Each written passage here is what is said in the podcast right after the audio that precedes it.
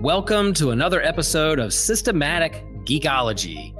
This is a space where we seek to create and cultivate healthy conversations between those things we geek out on and the philosophical and theological questions that often arise out of our fandoms.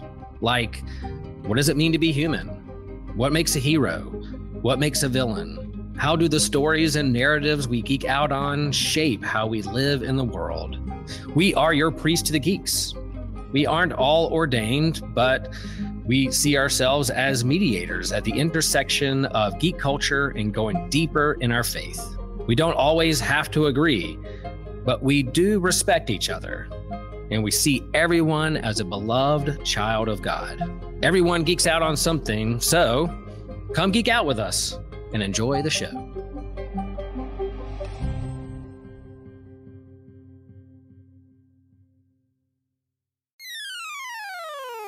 You're listening to an Anazao Ministries podcast.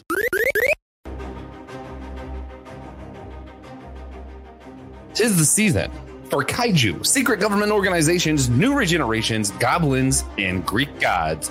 That's right, it's that weird awkward pause between Christmas and New Year's where we're just geeking out on whatever's there. And this year, there's a lot. There is a lot. This is one of our What's News episodes. Today, we're going to be discussing Monarch on Apple TV Plus, and Doctor Who's Christmas special with Reverend Justin Coleman. He's back with us. And then later, we're going to have to do this in two halves because half the people who are going to be here got sick. So they're also going to be discussing Percy Jackson. So come back. We'll do the other half. If you're on YouTube, you'll get it as two different parts. Speaking of which, if you are live on our YouTube feed, drop below. Let us know where you're listening from. We'll announce it if you join us live, which right now I don't see anybody, but if you jump in, throw it up there and we'll we will announce it. I am Joshua Noel, and I am here with the uh the amazing, the wonderful Reverend Justin Coleman. Uh Justin, welcome back, man. What you been geeking out on? Oh man, well you uh, you named some of it. I um my youngest son has been enjoying Percy Jackson, so I'm gonna be looking forward to listening to the second half of this podcast. But he is uh, just started reading uh, the books. Uh, we're diving into the television series and really enjoying it. And you've already named Monarch, which I, I mentioned last time is one of my new uh, favorite shows. Ooh, so maybe maybe we will touch on Percy Jackson on, on this one too. we'll see. Um, man, actually, I, I originally I put uh, Percy Jackson on here. I mean Percy, I put uh, Monarch on here because I was planning on watching it, and then I haven't got around to it yet because I started preparing for another episode we're doing. So 2024, our theme is other religions. So whether it's like fictional religions or real religions and stuff, and on the YouTube feed, we'll have like a separate thing of like how different religions are portrayed in fandoms. And the first one we're doing is Buddhism portrayed in fandoms. And for ah. some reason, when I was going through my head of like, where do I see Buddhism? I was like, Xiaolin Showdown, this old cartoon I used to watch. And then today, when I was supposed to be watching Monarch, I was like, let me just pull up an episode to kind of do a refresher. And I've been binge watching Xiaolin Showdown. Actually, I discovered there's something called Xiaolin Chronicles, where 10 years later, Disney tried to pick the series back up. So I'm watching that. Hmm. There's a character named Ping Pong. I'm really just like, okay, I feel like we got some stereotypes going on Disney, but I'm rolling with it for now. oh man, it's a good time though. It's a good time. Um, I did want to throw out a special thank you to one of our supporters of the show, Daniel Sigmund. Thank you so much for your support and just for making episodes like this happen, keeping the lights on. Guys like Daniel is what makes this show possible. Thank you so much, man. Um, and now we are, without further ado, we well, first let's uh if you do have a moment, go over to Spotify, Apple Podcast, Podchaser, leave us a rating and review. If you're on YouTube, smash that like and subscribe button so you so uh you know it gives Will Will smiles every time you hit that, and every time Will smiles, a baby is born. So just know when you like and subscribe our YouTube page, ultimately you are feeding into the growth of population and smiling babies. So with that. we're going to jump into our lightning round. Um, and that's just, uh, it's where we like to just discuss something that's not our main three topics that we just want to shout out real quick that uh, new that we we think's interesting. Um, I, I got to shout out the Santa Clauses, Tim Tim Allen season two Santa Clauses. It, you know, I, I, was disappointed by the end of season one because it really looked like they were going to suggest maybe there could be a woman Santa Claus, maybe there could be someone else of a different ethnicity who's going to be Santa Claus. And I was like, oh, this is this is kind of fun. This is cool. And they ultimately were like, actually, it's just Tim Allen. So I was kind of disappointed at the end of season one. Season two hasn't really redeemed that. It just kind of is its own thing. It's fun. It's lighthearted. It's nice. Um, honestly, the main reason it's not one of the main topics in the last month is just because it hadn't picked up any of those themes that it hinted at in season one. That I was like, this could have been really cool. Mm. But you know, here we are. It's just happy Tim Allen Santa Claus. um, Justin, do you have any anything you want to lift up really quick that's not any of our main topics today? You know, I have uh, this uh, Christmas season just because I've uh, finished preaching on it watched about every version of Charles Dickens' A Christmas Carol that I could Ooh. find from uh, Scrooge McDuck uh, yeah. Disney version to to Muppets to Jim Carrey to Patrick Stewart to uh, George C. Scott and Albert Finney, just all these different versions uh, of it. There's an interesting dark version of it on FX. What? Uh, that is, um, you know, I'm still trying to think about how I feel about it, but uh, but they sought to strip away uh, some of the kind of the warm cheer of it, oh. and and really think about like what makes Scrooge Scrooge, and oh. um, this kind of a mean actor here, and um, and uh, you know if he is uh, if he is so um, bereft of warmth and humanity, what else might he do? Uh, hmm. or is other interactions beyond those that uh, we typically meditate on? So yeah, it's a it's a darker telling. Uh, still trying to think about figure out what I feel about it, but uh, you know, it's worth checking out if you are a Christmas Carol fan. Yeah, yeah. Uh, Will Rose is watching currently, like from Utah. So we got to shout shout out our fellow host Will. But no, that's that sounds uh, fascinating. That uh, the darker version of a Christmas Carol. I actually every year I make it a point to watch a Christmas Carol, the Doctor Who episode. Yes. No, Matt Smith is like one of my least favorite doctors, and I like this episode though. Like it's one of the I like that uh, it's a Wonderful Life and Miracle on 31st Street. I watch it every single year. So it's just so good. Yeah. Um, oh man. So thinking about this stuff I'm geeking out on uh, right now in Moon Knight comics, uh, Mark Spector, the Moon Knight, is dead. And coming up in this week, they're starting back the the Vengeance of Moon Knight or Vengeance of Moon Knight, something like that. And it's uh it's gonna be a Moon Knight comic without Mark Spector and I'm uh, I'm really fascinated by that. I'm I'm looking forward to seeing what they do. I'm sure, um, for those who don't know, I'm sure he'll be back because that's just how comic books do. But the reason Moon Knight comes back to life a lot, he dies and he comes back, and it's part of his whole thing. The reason he can't right now is the god he serves, Khonshu, that brings him back to life all the time, is actually imprisoned in Asgard, so he cannot bring Mark Spector back to life.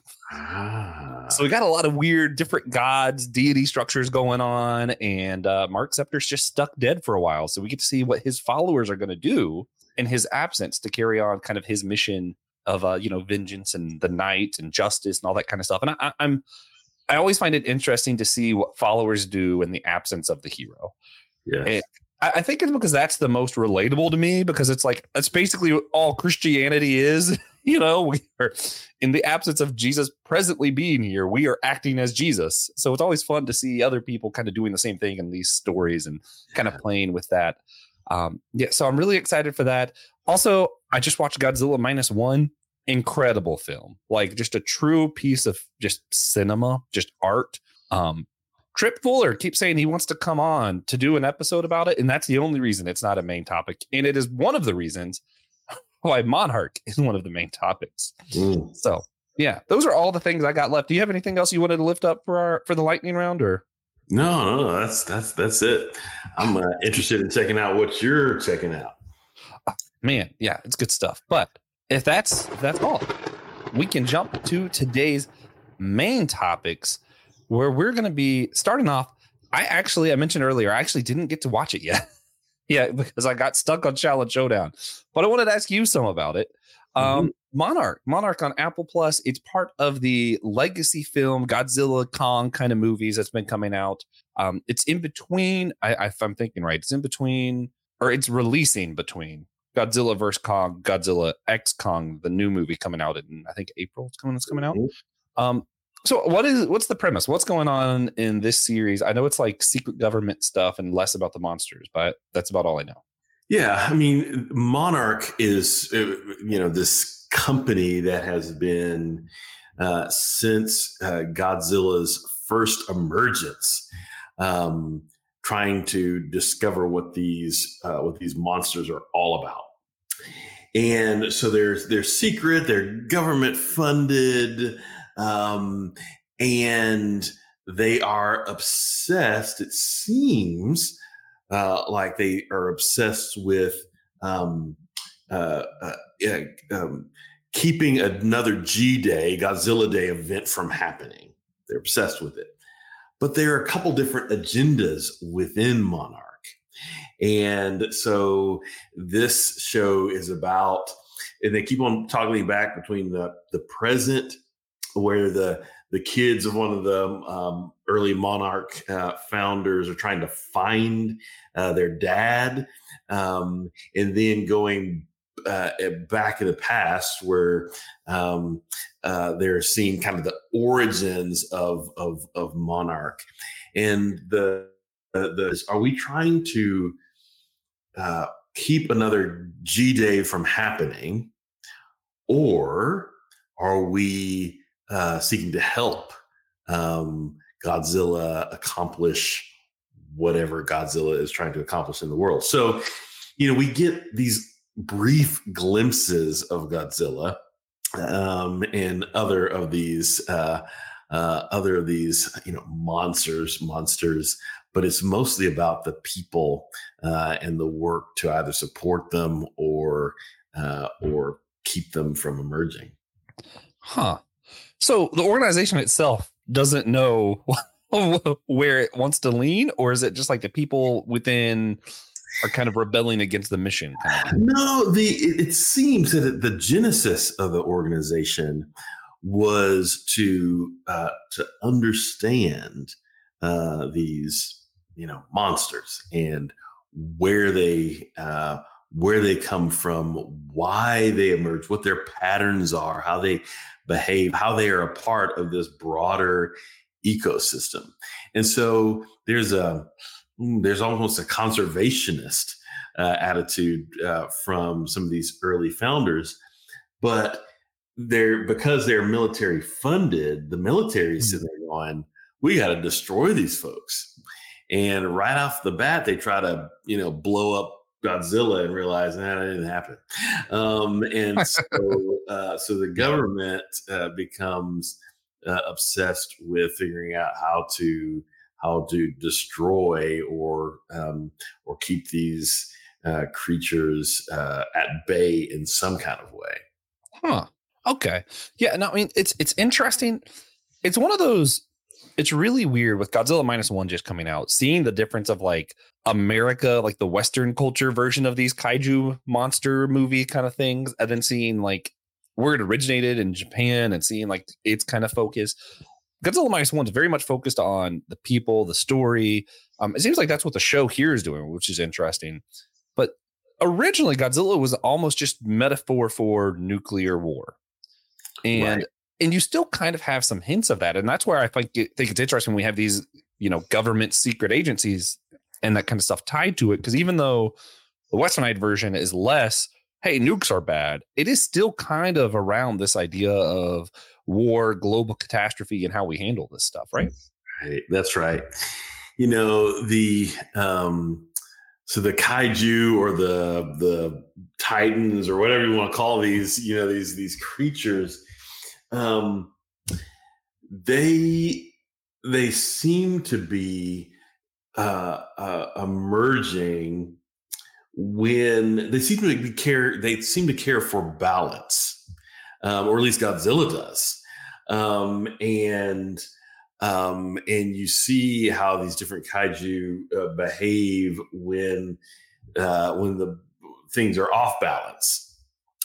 And so it does seem to be uh, this. I, I I'm not exactly sure the the um, what the original intent was, but um, as this Godzilla mythology has has expanded over time, there's a sense that Godzilla is um, uh, may appear is destructive for sure, uh, but the greater concern is destroying the the delicate balance of this world. Um, and so, uh, you know, this, I do think it is about this kind of militarism um, and an exploitation of the world and its resources that is one um, one perspective within the monarch community. Um, and then this other that says, no, this is we're the problem. Mm, so you know, whatever whatever we need to do to maintain this this this balance let's co-participate with that um uh, at least with godzilla as godzilla is is is an instrument um, of judgment uh, on uh, the rest of us as we upset the balance. Oh interesting interesting. So how man how do you think all of this is going to feed into the new movie because the new movie when i'm watching the trailer it looks like a lot of it is you got Kong down in the center of the earth and all these other giant creatures down there. Like it looks like the center to the the journey to the center of the earth, but with a giant gorilla as the main character. Yeah. I, am trying to figure out because just the placement of when they released the show, there has to be some kind of tie-in, you would think, right? I would think so. because, you know, it, it, the re- monarch emerges because in previous movies we see, you know, little bits of monarch, right? So this is kind of an expansion of who this organization is and within these, at least Americanized Godzilla movies, I feel that, you know, they toggle back and forth between this idea of um, eco justice, like Godzilla as the ultimate uh, eco justice warrior, mm-hmm. um, and um, and just pure fun, you know, um, yeah, mon- yeah. monsters roaming around fighting. And this, you know, this like dynamic duo of Godzilla and Kong um, both feels it feels kind of campy like some of those you know there's that godzilla era where so many of the movies just had a they're almost comical um oh yeah and and it feels it feels like that, though they're pretending to be serious. Um, but I have no idea how it's going to play in to the to Mon because Monarch feels like a, a very serious meditation on the uh, the implications of of um, of again balance in our world, and I, I have no idea how this next movie is gonna gonna connect with that. Well, that's what's that's what's interesting about the streaming stuff these days is like the shows, like these like little mini series that we keep getting in between movies, tend to go a lot deeper. Um, yes, and that's one I I love the Captain America movies, like MCU. I love all of them. The Winter Soldier is, in my opinion, the best thing the MCU's done. Yeah. But the Captain, the the uh, Falcon and uh, Winter Soldier TV series, yeah, it definitely went a lot deeper into some of these political yeah. ideas surrounding what's happening there. And um, yeah, so, so I like that they're kind of doing the same. I really am looking forward to getting into this show. Um, I, I like the the eco, the giant eco justice warrior.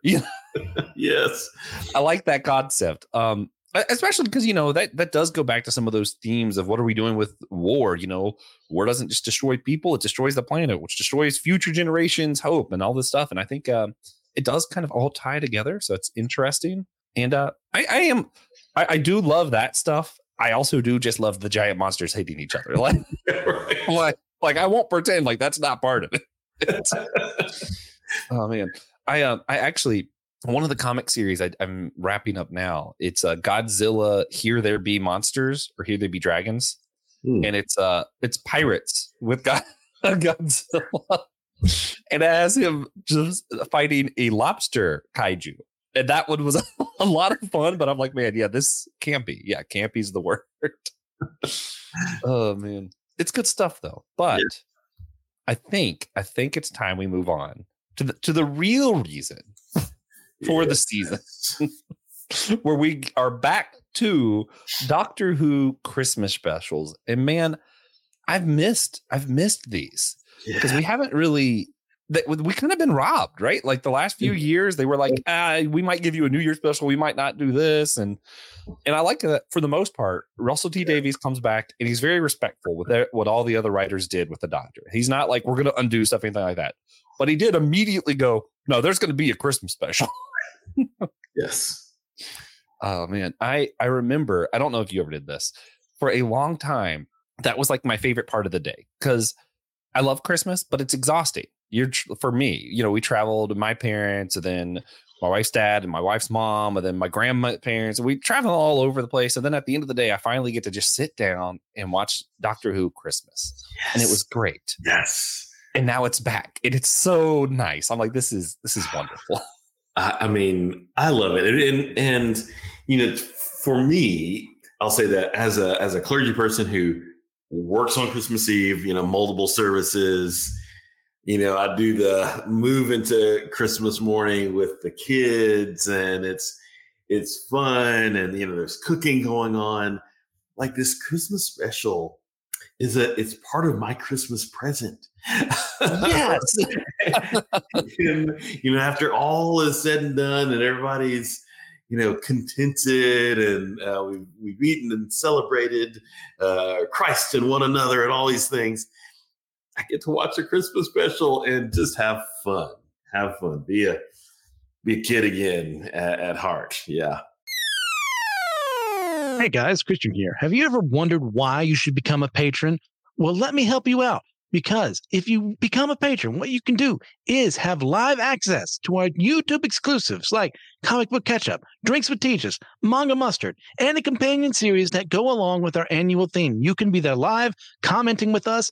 We really want you there. You also get access to exclusive merch. We have t shirts, mugs, handbags, long sleeve shirts, all over the place for you, for your help in helping us. Also, we have extra bonus questions for you to look at. We have four to eight times a month doing that. We have exclusive Discord channels for you, discounts at our store, access to any future D&D campaigns, and you can easily access all the patron content through our Spotify page at the top where it says exclusive content for subscribers. Also, one of the new things we're adding is voting privileges for future episode topics. We're going to be doing specific things for you, voted by the patrons. And you also get that extra satisfaction of just helping us out. And we appreciate all you do. Oh, yeah. So before we get into this Christmas special, I gotta ask. Uh, I mentioned earlier a Christmas Carol, Doctor Who. That's like I have to go to it every year. I still don't know if it's my favorite Christmas special. I think it's one that feels because there are a lot of really good Christmas specials from Doctor Who that don't feel that Christmassy. If that makes sense. Um, right. I'm thinking of. I think my favorite one, if I'm just doing it off the episode, there's the Peter Capaldi when he finally finishes the story arc with River Song. Yes. And you know, they have which is funny because it ties back to a Christmas carol because he mentions he has one more day with his love. And how do you choose the right day? Of course it's gonna be Christmas. And then all these years later, the doctor has a new face.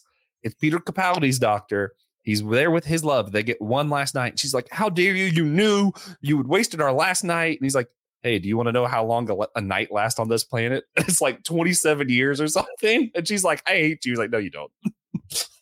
And I, I love that. I love how the doctor is able to kind of, you know, eat his cake and have it too. yeah, yeah, yeah. Well, I mean, yeah, they they just they love this kind of uh Dickensian, I guess, you know, feel for some of these uh Christmas uh episodes. And it's really nice. I mean, you know, the the the first, I believe, the first uh, when the series first restarted, so we're talking ninth Doctor here. Mm-hmm. There's a Christopher yeah. Eccleston episode that is not actually on Christmas Day where he meets Charles Dickens. You remember oh, yeah. that? Oh yeah, yeah. that was awesome. Always, uh, it's so easy. I mean, it's just it feels so far back there that it's so easy to to forget. But that's like the I think that's the one very Dickens uh, episode that wasn't a Christmas special, um, but also uh, really interesting in its own right. Of course, David Tennant's first episode was also a Christmas special, so you gotta you always have to, you know, that that was a special place. It's not very Christmassy, but uh so would would you say the Charles Dickens is your favorite uh favorite Christmas Doctor Who, even if it's not a special or Ooh, gosh, I don't know. I, so the one that I go back and watch over and over again for some kind of sentimental reason. So I've said it before and I'll say it again. I loved the Capaldi um, uh, Jenna Coleman pairing. Oh yeah, know, the, the, oh yeah, uh, Twelve and Clara. I mean, I, I, I really enjoyed that pairing, and you know the the Christmas episode with Santa Claus. Um, yeah, and I mean, just I thought was it was it was funny. It was fun to watch and the that you know scene at the very end uh, of it when they they reunite and she's no mm-hmm. longer older you know she's and uh, and it's and they're just ready to get back into he, there's a proposal scene it's it's a, a very uh, a, a, yeah. a very friend kind of agape proposal scene yeah the TARDIS is there all of time and space don't say no uh, and then they you know continue on into uh, their adventure together. I just thought it was a sweet yeah. and fun episode. Oh man, no, it's it's a beautiful one, especially also calling back to the Christmas Carol. Yeah. I just can't help myself. There's yeah. that moment where the doctor's talking about Santa Claus. So we know he already has a relationship with Santa Claus. But he goes, um, St. Nick, or as I like to call him, Jeff. why, why? Why is he Jeff? oh, oh, my gosh, that's uh, a good one. Oh, yeah, so, yeah, yeah. Which reminds me of, of the saying. I, I meant to bring this up last time, but I think it's also very true of this one as well as the other specials we talked about in the previous episode you were on, where where it said that Doctor Who is too silly for adults but too dark for kids, and I feel like that's probably true, and yeah. I and I love it for that. Yeah. and that's very true of this episode where we got singing goblins, baby eating. Um, we the the doctor has definitely identified himself as like LGBTQ community without making it in your face this time. I yeah. felt like you know he just had that one quick remark about Houdini, and I'm like, okay, cool. So we yeah. have a we have a gay doctor. That's cool. Yeah. Yeah. Oh my gosh. Yeah. yeah. Such a good episode. Man, good it was. One. I I loved it. Um, before we get to the episode proper stuff, Mm. This is the first time we really have a whole episode of uh, Ncuti Gatwa's. I don't know if I'm saying that right yeah. yet. Mm-hmm. Oh, I got it finally. Yeah. The fifteenth Doctor. We finally just have an episode of him. Um, what did you think of uh, Ncuti Gatwa?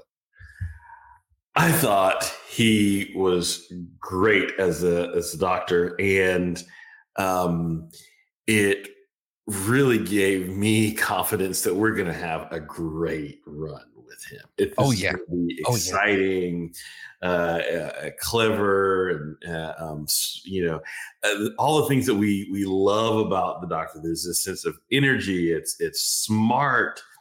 Um, there's a there's a great rapport between uh, him and uh, his companion.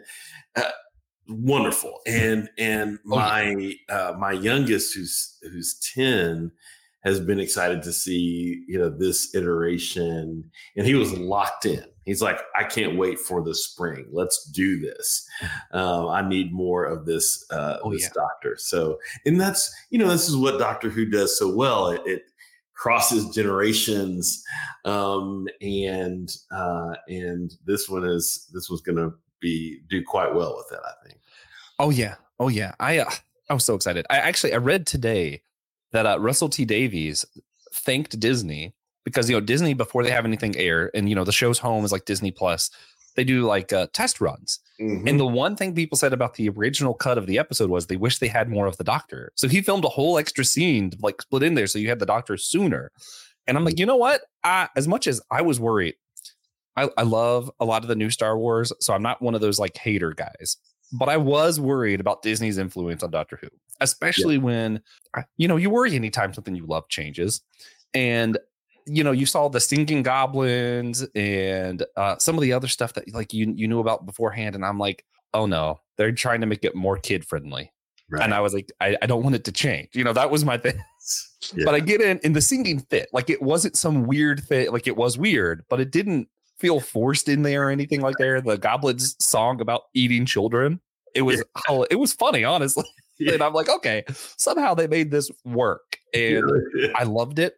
Um, and yeah, I, I I'm the same. Like I just want more of this doctor. He was so much fun. And I go back to our last discussion. Yeah, I I it, it hit me watching this. We haven't seen the doctor healthy before.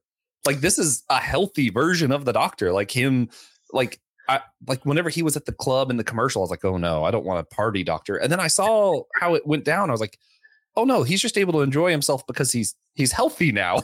he's Yeah, not constantly tormented. Like that's he's still got a little bit of sadness to him, but he's not tormented. Well, but in and even in the at that you know club scene, still on task, like there for a reason. Oh yeah. Um, and and so one of the things that I, I loved here, which which helped quite a bit. So I think the Disney testing bit that I'd I'd heard about was was smart, and I and I you know hope there is that kind of learning that continues to to to help this series. But one of the things that um, is sometimes a bit of a challenge with Doctor Who, and we saw this with uh, Jodie Whittaker's run because it kind of stayed in this place, is that it usually takes uh, two to three episodes for the Doctor to lock in who they are. You know, there's always this kind of crisis of like, I'm Yeah. still trying to figure out who I am, and and and so you kind of need three back-to-back episodes um you know across a few weeks and then by the third or fourth episode you're like okay finally we we kind of settled into the groove i can enjoy this doctor we got uh Oh yeah. Ncuti's character right off the bat the doctor was centered um and i appreciated that uh quite Oh, a yeah. bit Oh yeah, and like you said, the chemistry with the with the new companion and this companion is very.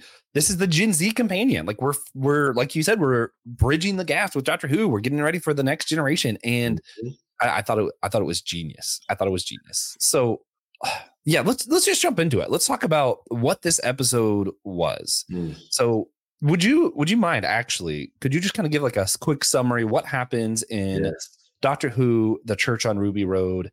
Spoiler warning for those who care about such things. Yes.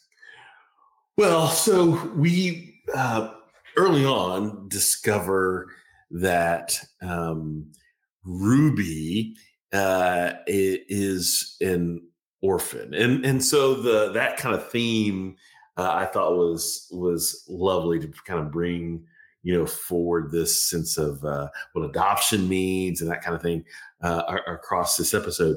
But we see this mysterious character that we assume is uh, Ruby's mother.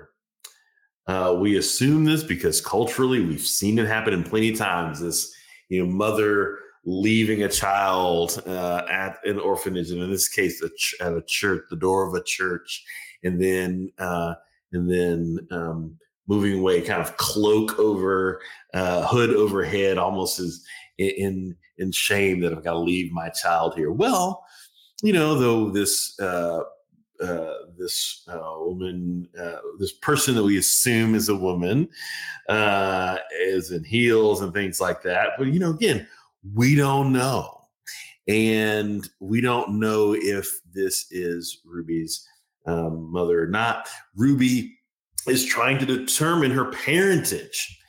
Uh, we learn from a from an early scene here, but there's there's also these these goblins that are in the background, and the goblins are uh, like little uh, you know like gremlins of a sort. You know they're they're messing with things uh, in the background because of really they they feed on the energy of mishap uh, essentially and so uh, and so we uh, and, and the doctor is there coincidentally um, with, uh, which comes up a lot in the episode, with um, Ruby, because the doctor's trying to note these moments of uh, of of mishap. The doctor knows something is awry, and uh, because of all these accidents that that are are happening.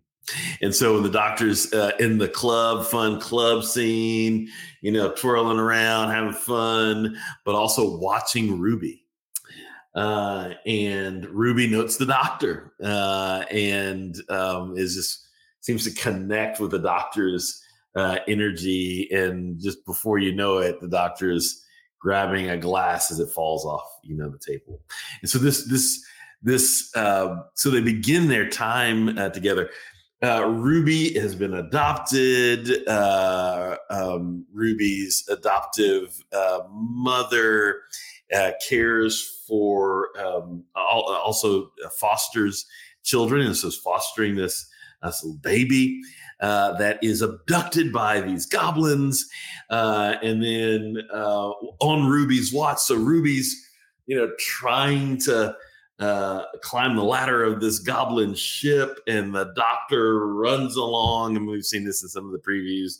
Runs along is like, who just, who just jumps on the ladder of a flying, uh, you know, jumps on a flying ladder that's uh, and and chases after goblins who've taken a baby. Like, what are you?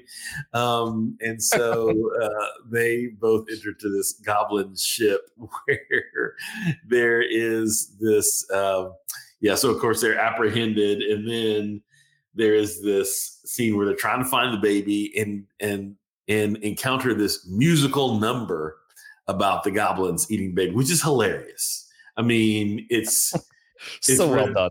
It's so well done, and and I and I, I was so entertained by it uh, until the doctor um, interrupts this uh, a scene also with some singing, which I thought was uh, interesting. But hey, we it it, it they made it work.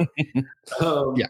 And then then these goblins, I'll just fast forward a bit. Then they yeah, so there's the rescue, but then the goblins are upset and they, you know, um, uh, they've been robbed, and so what they end up doing is the the level of the number of coincidences that happen around Ruby and the Doctor uh, are so um, again they're they're feeding off this energy.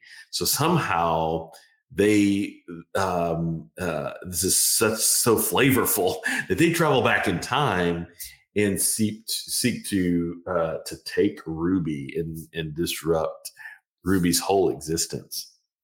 So then the doctor has to go back, and the doctor uh, uh, to save Ruby, but the doctor encounters this mysterious person um, who we assume to be Ruby's mother. Does nothing to interact with them seems notes them, maybe even knows who they are. I don't know. Mm-hmm. And rescues Ruby, and, and the timeline is reset, and then Ruby is off to an adventure with the doctor, having been encouraged to do so by a mysterious woman. Yes. Oh yeah, yeah. We uh, there's so many theories around this. The woman yeah. at the end who mentions the TARDIS, so you know she knows what a TARDIS is, yes. and you're like, wait a minute, hold up, what? yeah. How do you know who it is? Everyone's talking. Does she have red nails? Is she the one who picked up the master's tooth? She does not have red nails, but that doesn't mean she couldn't have painted them. You right. know, no one's born with red nails, really. So I, right. I'm I'm so intrigued by her character. I, one thing I loved about the show, it did a lot of homages to other Christmas classics, right? So you have Goblins at Christmas. I'm thinking like Tolkien's letters to father christmas stuff. You yeah. got the goblins also have like the gremlin kind of vibe to them that you talked about. You even have that moment that's kind of like it's a wonderful life where when she disappears what is her foster's parents life? What is everyone's life without her? And yeah. you're just like oh man they just crammed all these like christmas motifs into one without it feeling sliced up or anything. Like it ran smoothly. It was it was just a beautiful to me it was a beautiful special. I i loved it. Um I even love how much stuff they set up without making it feel like a setup. Like it felt like its own episode. Yeah. And at the same time, they set up um, these goblins are clearly a coincidence, uh, clearly a consequence of what happened at the edge of the universe. So Yeah. it wasn't just the toy maker that came in. We also have other things that came in from outside of our reality. Because you mentioned the doctor even mentions, oh yeah, it's different physics, it's different rules. So he has to relearn. Ropes are their kind of wiring. It's a different Yes. physics. It's a different everything. Um, and I love that the doctor's so clever that okay, it's a different system. Let me just figure out how it correlates to what I know, and then I'll figure it out. Yes. That that was great. I was like, that's Yeah, it's a new science. I mean, the doctor is learning new sciences uh, and the, and the way things work. Yeah, it's it was cleverly done. Oh yeah. And then what was what was the other thing that they? Oh, I love that they're not. I I thought when Russell T Davies told us he wasn't going to undo the endless child. I thought he just meant he was going to like go forward and not really mention it. Mhm. But he's leaning into it. So now you have the doctor who unknown parentage meeting up with a companion with unknown parentage and i'm like oh okay i can see where these storylines are gonna like cross and I, i'm so excited to see where these fantasy realms are entering our reality as well as these origin stories tying together i i'm so excited for this upcoming season Yes. Yes. More time travel, more beings who who uh, realize that the exploitation of of moving through time is uh, it could be a good thing for them. I mean, there's just there's so much uh, uh, that was like you said set up subtly and so well in this episode. Oh yeah oh yeah so if you had to go zero to ten doctor who the church on ruby road what uh what are we rating it Wow. This episode, well, I well, let me say I need to because this was so good. I need to leave room in the scale. Like th- it, so, so, so. Yeah. I mean, it's, it was so good, and I think it's going to get better. So, I, um, but I still want to say it's an eight. Yeah, um, at it- least. it was so good. I just think that they're even going to get better, and so I need more room next time you ask me this question. Um, yeah, I man, I feel the same way. I'm like, I I can't give it a 10 because there are other Doctor Who episodes I like more, and I do think it's gonna get even better. Like uh I I uh, you know, I think um Don't Blink or Blink. Mhm. Blink is an episode that deserves a 10. Yes, I think the the more recent one that I can't I can't think of the uh is it Wild Blue Yonder? Wild Blue Yonder. Yeah. yeah, I think it deserves a 10. Yes. Eh, This isn't quite to that level, so I'm thinking like eight and a half, maybe. Yeah. but you know that that is just a you know it's just it feels wrong like it somehow still doesn't feel high enough even though i know there are better Right. episodes right. I, yeah i just i loved it i loved it so much um but I, I did want to get in a little bit more. We talked about that that whole foundling thing. They both are Yeah. unsure of their parentage all that. And in the interview they use that term foundling and they go is that an appropriate term? So i kind of want to talk to you about that. How do, how do we feel about that kind of terminology or ideas around the the foundlings you know or should we not use that term? Is it okay in doctor who but not real life? Or what are we thinking? Yeah, I mean, I, I um, I needed to think more on it. I mean, of course, when they, you know, first started talking about foundlings, I was all of a sudden, you know, with the Mandalorian again, and um, and oh yeah right, you know, it's similar similar language. grogu teams up with ruby and the doctor here we go right. um, it's just all the foundlings are on Disney Plus. Um, but uh, you know, as uh, language, you know, always moves in and, and things move in and out of vogue. Um, I don't know that there's anything necessarily negative about being someone who is is found because in some ways I some ways I like it, you know. Um uh um I mean I we we sing it in the Christian tradition is amazing grace. I once was lost, but now I'm found.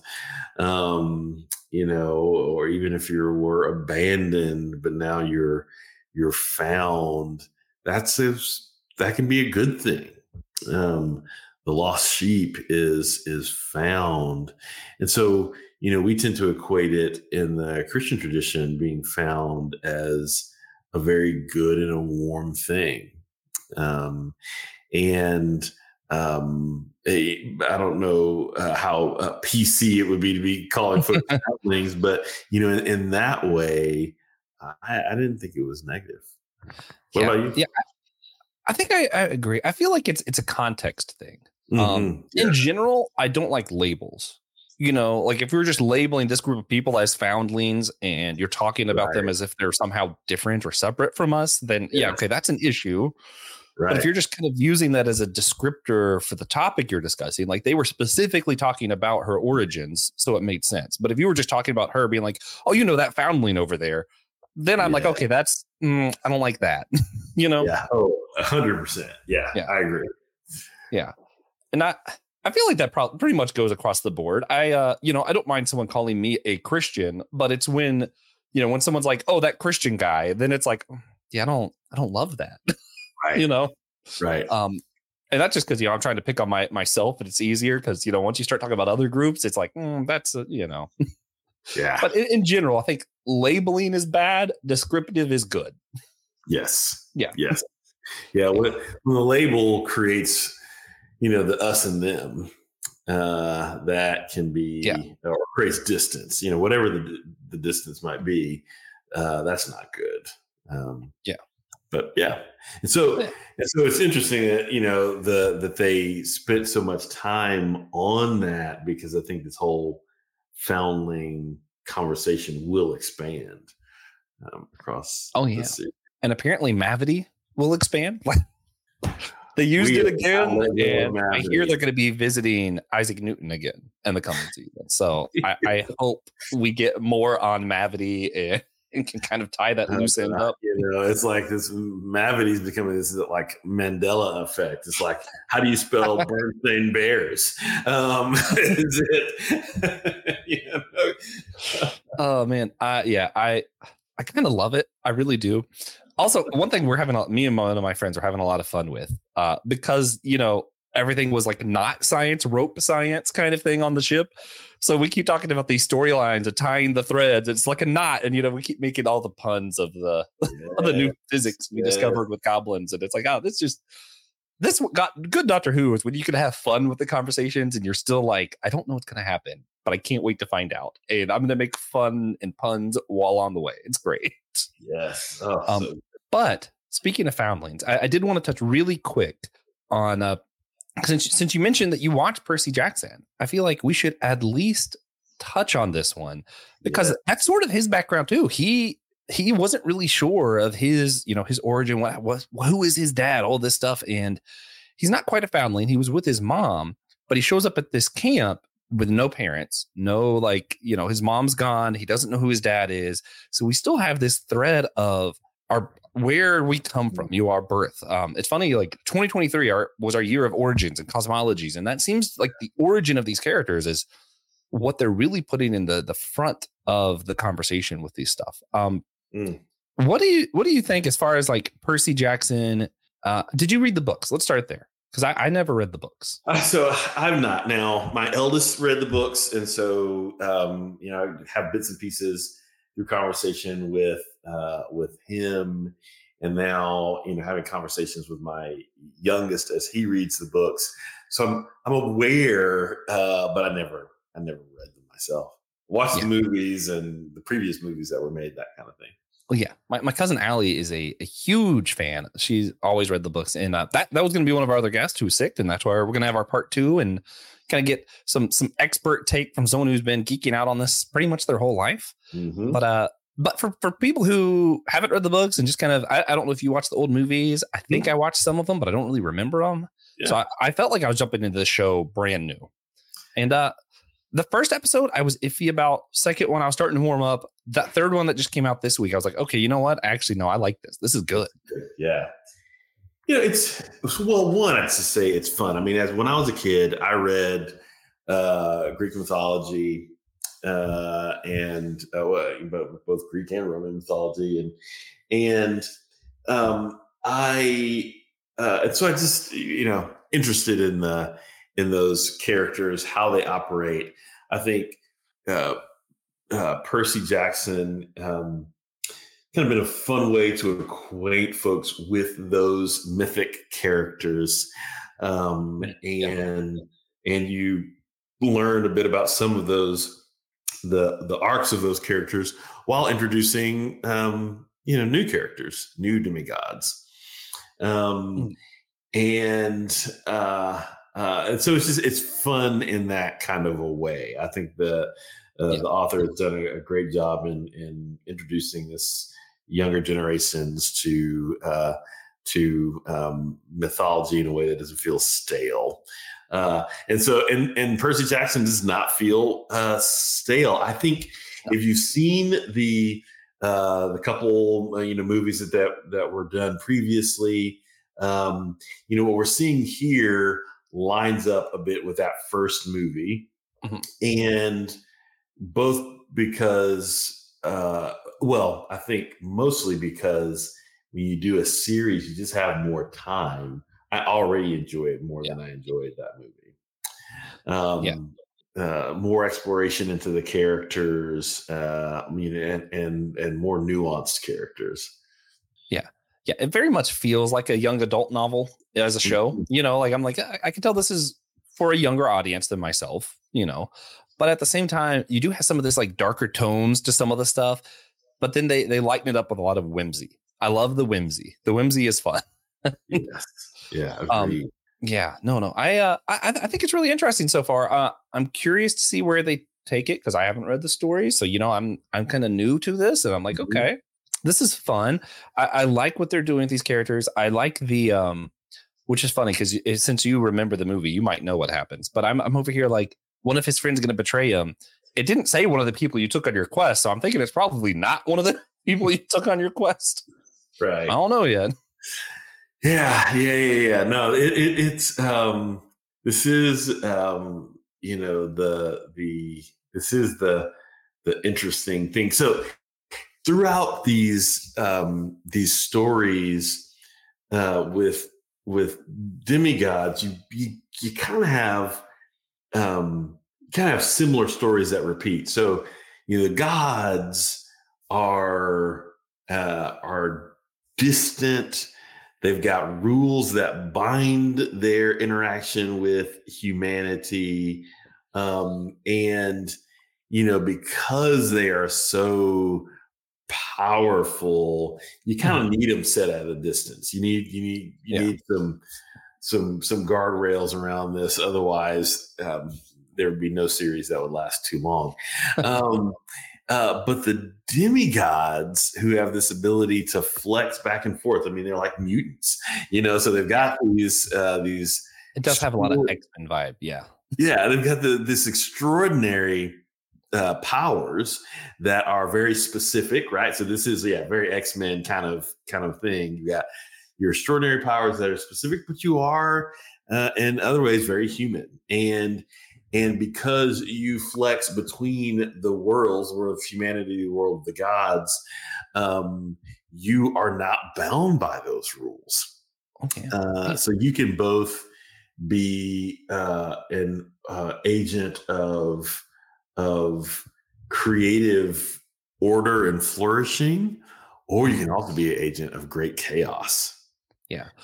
Well, and that's one where I don't want to like cram Jesus into everything. You know, I'm not trying mm. to be that guy. But when I see things like this camp and this, like, it's very community based. Yeah. Naturally, I'm going to compare it to the communities I'm a part of. And mm-hmm. I see a mm-hmm. lot of the same stuff in the church community where I'm looking and you see some people who use the God card or the Bible card and are kind of jerks with it, right? We're like, well, God said this, so you're a sinner and you're awful. You know, you know, like I see that in my community. I'm like, oh, I hate that. Um, but and you see similar stuff here where they're like very proud of it. This is my dad, so I can totally kick your ass. You know, whatever. I, I hate that. And then you also see the people like like Percy who are kind of scared of their real potential. Yeah. And you see that also in my community, right? Like there's so many people who are like very tim- like timid to the point where I'm like, you know, you're you're claiming that God himself lives in you. What are you doing right now? like yeah. sometimes I'm like, you're going too far, you're being a jerk. And then some people I'm like, oh man. And then I'm of course always one of the two, right? Like I've never like got it perfect. Sometimes I feel like, man, I could have been a little bit more bold there. And then sometimes I'm like, man, I was a jerk. So like I see all of that and I'm like, of course I see it in my own community. Um, How, how did you feel about like like just the community standards? Like just thinking about it in in your own circles. Is it relate to reality a little bit, or you think it's just too far out there with the gods? No, no, no. I think it does. I mean, you you might think of as you were talking, it made me think. Well, what if I thought about these different parts of the camp um, as um, as denominations, right? You know, yeah, uh, yeah. um, and and and having you know parts different parts of a camp, you know, whether it be you know the houses in Harry Potter or or these different you know camps and who relates to which god because of the parentage. Um, you know, you're there, you're held together by a common. Um, I mean, kind of go to the Harry Potter thing, common magic, uh, a Mm, common uh, belief, uh, a common uh, spirituality, if your your will, but these different expressions of the gifts sometimes move you. Um, uh, it, it, it you develop different character and different characteristics. Um, and so it makes me think about um, you know all of a sudden i'm with the corinthian community uh and, and you know uh, everyone's got their spiritual gift and there are these com- competing senses of like i'm you know where i'm better than you. And that's what's going on in this in this camp you know? Oh yeah. hey uh i mean um our our parentage is is this we can do this we're clearly and so they're constantly competing Oh yeah. Oh Uh, yeah. Man. No, that's good stuff. And it's it's wild to me just thinking like real world, how many stuff in the Bible still feels relevant to our church denomination. You know, I grew up Pentecostal, so it's easy when I look at Corinthians and he's talking about how you think you're better because you speak in tongues, but I tell you the gift of prophecy is even more. And I'm like, wait, hold up, fellow Pentecostal. you know, Yeah. like uh Paul's kind of calling us out here, right?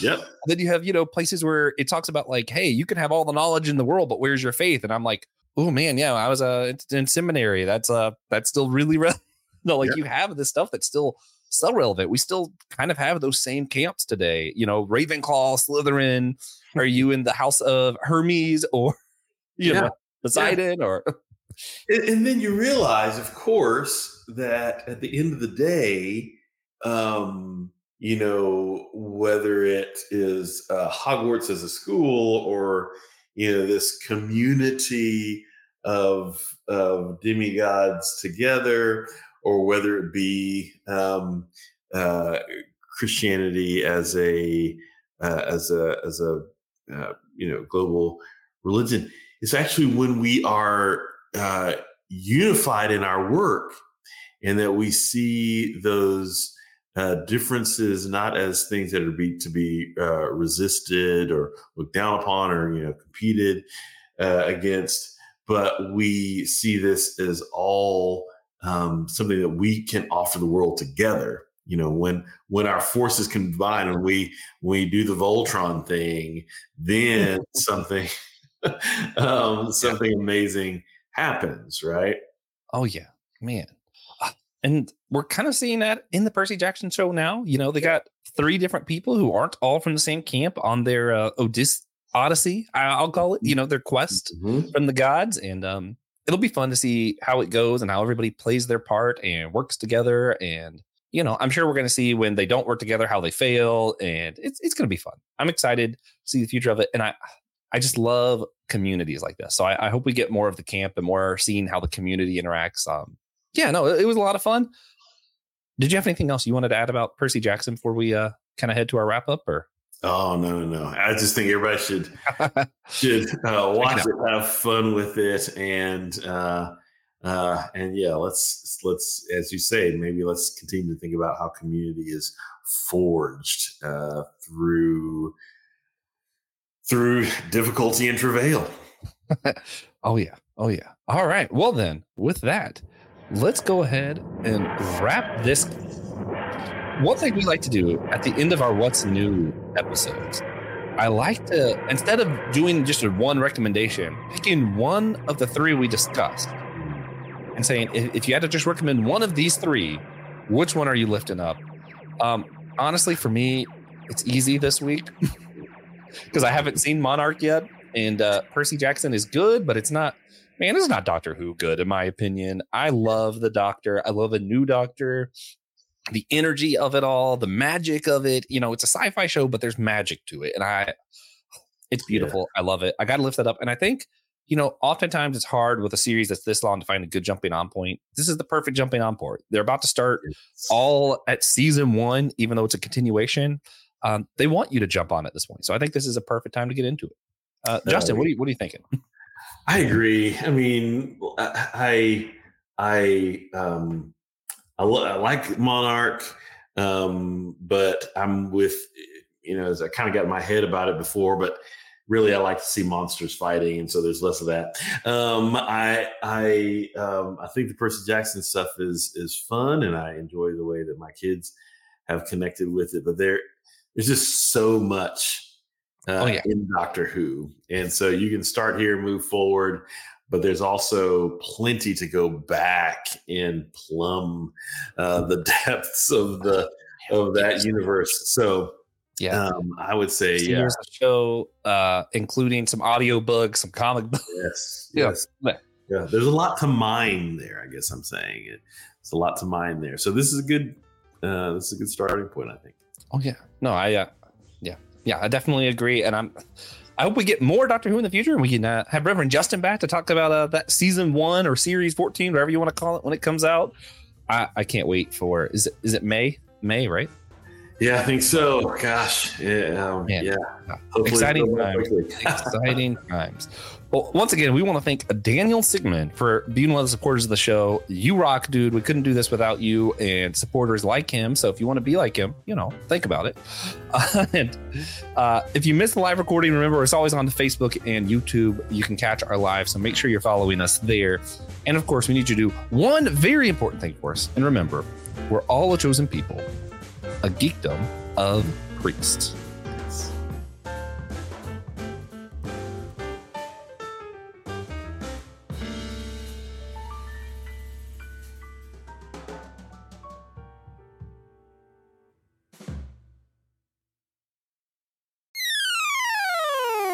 Hey guys, Christian here to talk about our Captivate options. That's when you send us a little extra money to just help us along with our projects. But what do you get?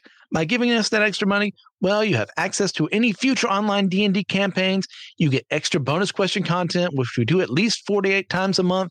You can make a one-time donation here of any amount to help support the show. This helps us with our overhead. That includes the editing software that we use, the recording software that we use, the marketing that we have to do for the show, the equipment that we all need to use to help out with the show, and more. So thank you for what you do. Head out to Captivate, help us out. We really appreciate what you do. See you later. Hello, friends. If you like Systematic Geekology, then there's a host of other podcasts in our network that we think you will like just as much. And so we're part of the Anazao Ministry Podcast Network, and we hope that you can hop over and subscribe uh, with all the podcasts that are on our network. Like, for instance, the homily, which is hey, Pastor Will Rose's sermon here in Chapel Hill, North Carolina at Holy Trinity Lutheran Church. You have another podcast called the Whole Church Podcast, the OG, the originals, the beginner of it all. Yes, Joshua Noel and TJ working for unity among the church and having great conversations with the wide spectrum of those who are involved in Christian ministry and the church. You have My Seminary Life, uh, by Brandon Knight, who's discussing what he's learning in seminary, what's he is learning his theological studies and, and bringing to the surface uh, those big things that we're wrestling with and thinking through theologically in the church and beyond. There's the Let Nothing Move You podcast from Christian Ashley, who is walking through the Bible in a very Bible study type fashion and walking through the biblical narrative. You have dummy for theology. I don't think Joshua is a dummy, but hey, he's going to lift up theological themes that he's thinking about and wrestling with. And maybe there's not a lot of um, answers, but there's definitely a lot of great questions out there that he's lifting up with some great theologians across the whole spectrum of Christianity. And then there's the Bible after hours. Man, if you like to get risky, if you like to get controversial, there's this foul mouthed preacher who goes from goes through the Bible from a more progressive point of view, challenging the status quo of the modern church. Yeah. Yeah. You don't want any kids around with with that podcast. And then you have the Clydes, uh, one of my favorite couples uh, that I like to listen to. One of the hosts here on Systematic Geekology, Taylor and Elizabeth Clyde, go through weekly discussions and kind of a devotional, conversational method of of what's going on in their lives, uh, where they see God moving in their lives, and what God is up to in the world. So those are the podcasts, a part of the AMP network. Subscribe, follow. We hope you can be a part of all that great network with the wonderful podcasts at AMP.